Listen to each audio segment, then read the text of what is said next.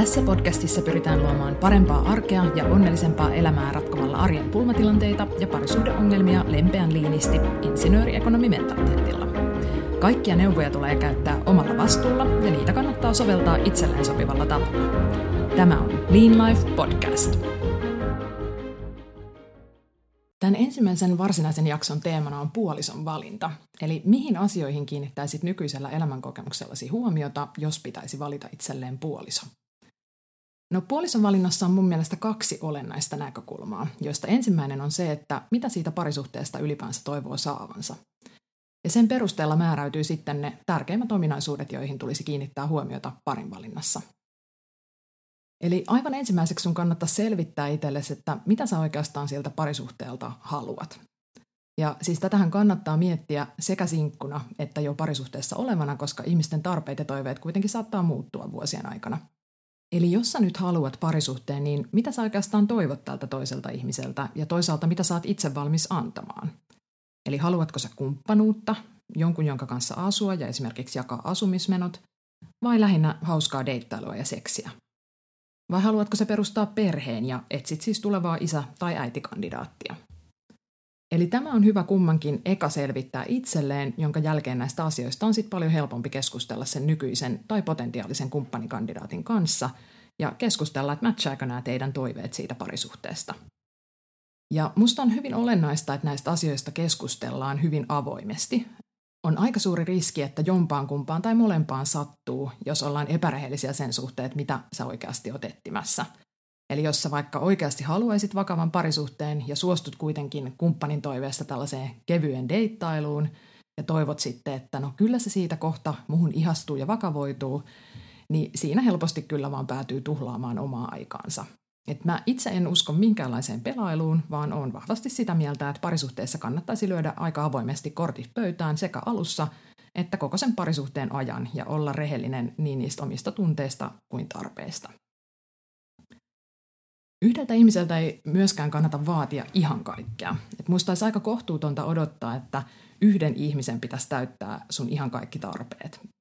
Eli on tosi tervettä, että teillä molemmilla on myös omia ystäviä, sukulaisia ja kollegoita, joilta te saatte eri asioita. Esimerkiksi mulla on tosi laaja ystäväpiiri, jolta mä saan apua erilaisissa asioissa. On ystäviä, joiden kanssa mä sparrailen vaikka ura-asioita, on lapsuuden ystäviä, jotka ymmärtää mun menneisyyden täysin – ja on kavereita, joiden kanssa mä ehkä urheilen enemmän, ja mammakavereita, joilta mä saan vertaistukea lasten kasvatuksessa. Ja kyllä mä juttelen monista näistä asioista myös Tommin kanssa, mutta en välttämättä ensisijaisesti. Eli kannattaa näidenkin tarpeiden osalta aina myös miettiä, että täytyykö mun nyt välttämättä saada tämä juuri siltä mun kumppanilta, vai voisiko joku ystävä ehkä auttaa paremmin tässä asiassa, tai pitäisikö mun yrittää jopa löytää joku mentori sparrailemaan työjuttuja.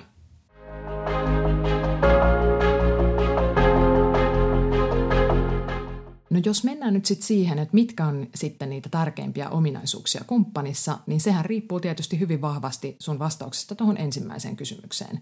Eli mitä sä oikeastaan toivot siltä parisuhteelta. Jos sä haet kepeää kesäromanssia, niin sitten on ihan ok painottaa vaikka vahvaa fyysistä vetovoimaa ja hyviä pussailutaitoja. Välikevennyksenä täytyy kertoa, että mä kuuntelin just Box-podcastin Tinder-jaksoa, jossa sitä ja Veronika analysoi nykytinderiä – ja mullahan on tällainen trauma, että mä en ole ikinä päässyt käyttämään Tinderiä, koska me ollaan seurusteltu niin pitkään Tommin kanssa. Ja se on kyllä tosi rankkaa, koska mä oon vielä tunnetusti tällainen suuri uusien appien fani. Ja tämä käyttökokemus on nyt siis jäänyt täysin kokematta. Mutta siis mä olin positiivisesti yllättynyt, että moni mies kuulemma kertoo siellä siivoavansa mielellään ja joku jopa poseerasi profiilikuvissa aina imurin kanssa. Et mähän siis lähtisin heti deiteille tämän imurimiehen kanssa, jos olisin sinkku. Mutta saman hengenvetoon täytyy todeta, että esimerkiksi tämä yleinen siisteystaso ei sitten kuitenkaan välttämättä ole se kaikista olennaisin faktori teidän parisuhteen onnellisuudelle. Koska siis Tommihan oli aivan sottapytty, kun me alettiin seurustelemaan, ja nyt vuosien varrella me ollaan sitten lähestytty toisiamme tässä, eli hänestä on tullut vähän siistimpi, ja mä taas siedän paremmin sotkua. Ja neuvottelemalla me ollaan päästy aina yhteisymmärrykseen esimerkiksi meidän yhteisen kodin siisteystasosta.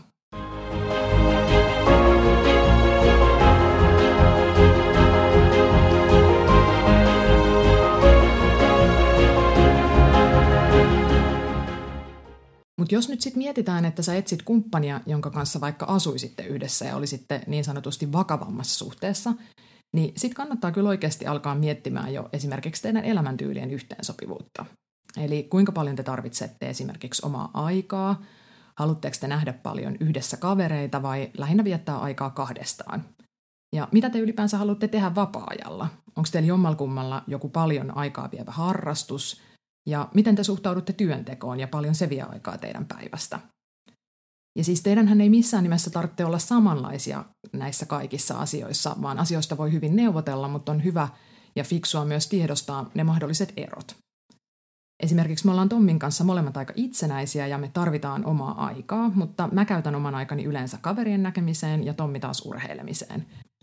Eli tämä on ihan ok ja me ollaan meidän yhteisen arjen suunnittelussa huomioitu se, että mä oon paljon sosiaalisempi kuin Tommi ja löydetty ihan hyvä tasapaino sille.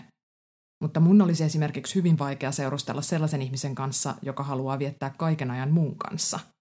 Mä tarvitsen aika paljon omaa liikkumatilaa suhteessa ja mua rupeaa ahdistamaan, jos toinen on liian riippuvainen musta. Ajankäytön lisäksi vakavammassa suhteessa kannattaa kyllä puhua myös rahan käytöstä, koska sehän linkittyy myös vahvasti siihen, että minkälaista elämää te haluatte elää ja mitä asioita te arvostatte elämässä.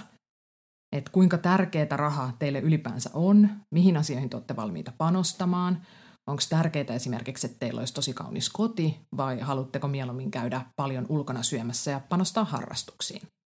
Sitten jos puhutaan nyt tosiaan perheen perustamisesta jonkun kanssa, niin se luo tähän kyllä vielä vähän lisähaasteita. Et kun ne yhteiset lapset on kuitenkin sellainen elämänmittainen sitoumus, niin sen suhteen kannattaa olla aika tarkkana, että onko tämä nyt sellainen ihminen, jonka sä uskot olevan hyvä vanhempi, vaikka te ette jossain vaiheessa enää haluaisi olla keskenänne parisuhteessa.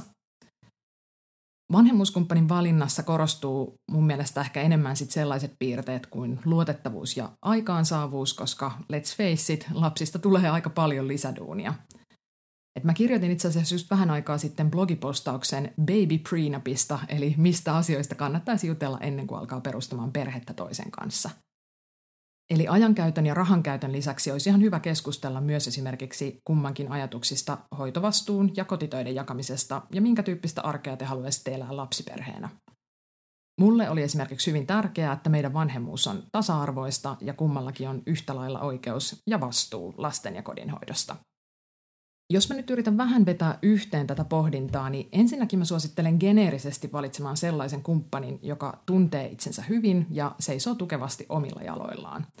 Et ei ole kenenkään aikuisen vastuulla tehdä toista ihmistä onnelliseksi, vaan kyllä se on ihan jokaisen omalla vastuulla ja se on myös parempi lähtökohta hyvälle parisuhteelle.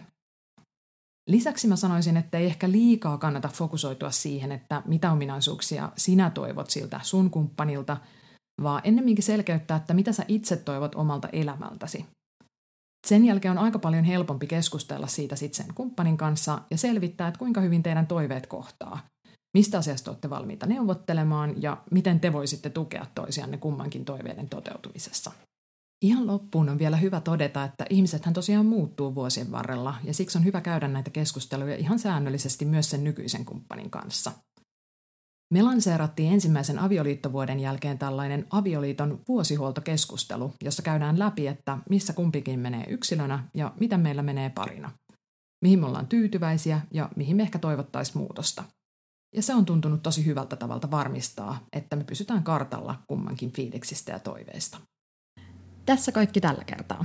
Seuraamalla Instassa tiliä at Sonja Rajala saat aina ensimmäisenä uusimmat Lean Life-updateit. Lisää kiinnostavia sisältöjä löydät myös blogistamme osoitteessa www.leanlife.fi. Voit lähettää omia kysymyksiäsi tai ehdotuksia kiinnostavista haastateltavista nettisivujemme yhteydenottolomakkeen kautta.